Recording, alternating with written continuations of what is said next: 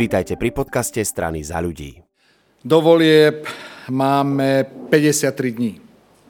Ten čas prebehne ako voda. Ani sa nenazdáme a bude tu 1. marec. Bude 1. marec a my si budeme klásť otázku a pozerať sa, ako sme dopadli. Ja som presvedčený, som presvedčený, že tu dnes za mnou stojí základ budúcej koalície. Že tu za mnou, spolu so mnou stojí jasná alternatíva k možnej vláde Smeru s ľudovcami, s Kotlebovcami a z SNS.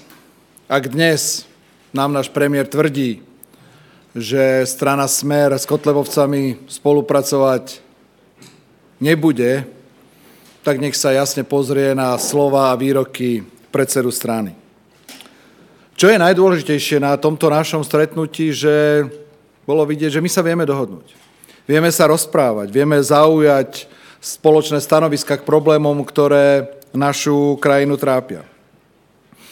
Dnes sme sa stretli tu my ako lídry, po obede sa stretávajú lídry, e, naši vedúci našich projektov, lídry cez spravodlivosť.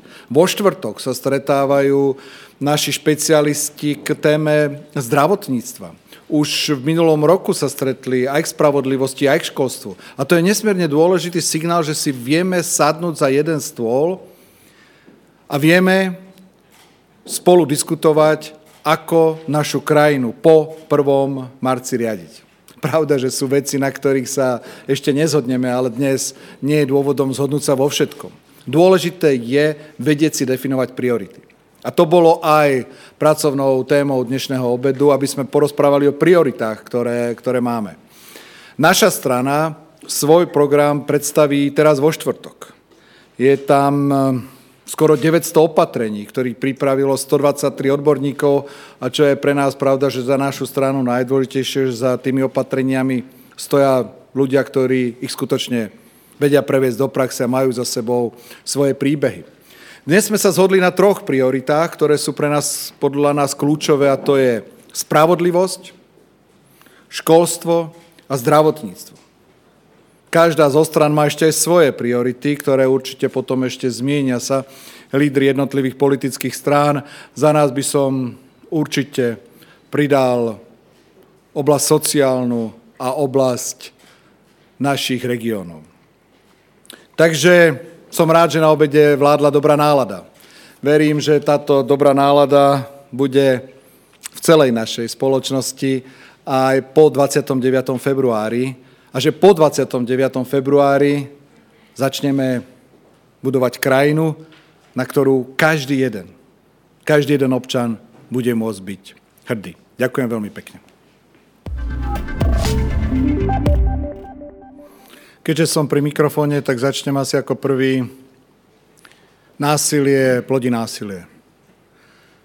Úlohou každého politika, každého štátnika, ktorému skutočne leží na srdci blaho jeho krajiny, blaho nášho, dá sa povedať, už takého malého sveta, v ktorom žijeme, pretože udalosť, ktorá sa stane kdekoľvek na svete, sa už skutočne dotýka bytostne každého z nás, by malo byť dialog a nie určite zvyšovanie násilia. To, že Irán provokoval Spojené štáty, to, že sa Spojené štáty rozhodli zabiť veliteľa iránskych, vysoko postaveného veliteľa iránskych ozbrojených síl, je, je eskaláciou násilia. A preto opätovne poviem, každý jeden, každý jeden svetový politik, svetový líder, ale aj hlas každého jedného z nás, každého jedného štátnika, politika, možno každého občana mal by zaznieť, neeskalujme násilie, veďme dialog. Čo sa týka nášho, našej jednotky, my sme súčasťou Severoatlantickej aliancie, my sme jej súčasťou a po dohode s ňou, s našimi najbližšími spojencami, by sme sa mali rozhodnúť, čo sa stane a ako sa stane nebola žiadna absolútne diskusia. Voliči rozhodnú. Voliči rozhodnú, kto z nás akú dôveru dostane a potom, ako voliči rozhodnú, my si sadneme ak budeme mať dostatok hlasov a rozhodneme sa, kto a akú pozíciu bude mať. A pravda, že víťazná strana určuje premiéra. Bola podaná môjim právnym zástupcom Danielom Lipšicom sťažnosť. Z charakteru obvinenia je jasné. Každý jeden súdny človek, ktorý na Slovensku sa tomu aspoň trošku venoval, vidí, že sa jedná o vykonštruovaný škaredý politický proces. Každý jeden človek, ktorý sa trošku tomu rozumie, to vie.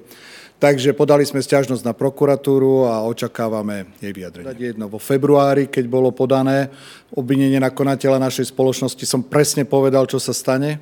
Povedal som, že potom, ako budem, skončím ako prezident, že toto obvinenie bude vznesené, pretože to je ten istý vyšetrovateľ, to je tretí vyšetrovateľ v poradí. Dvaja vyšetrovateľia povedali, nič sa nestalo, absolútne nič sa nestalo. Dovtedy bol vyšetrovateľ menený kým, nebolo, kým sa nenašiel jeden, ktorý bol ochotný obvinenie vzniesť. Tento teraz spravil aj v mojom prípade.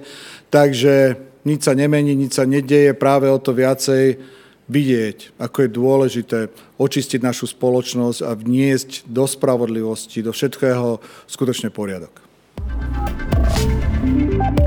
Hlavu hore Slovensko.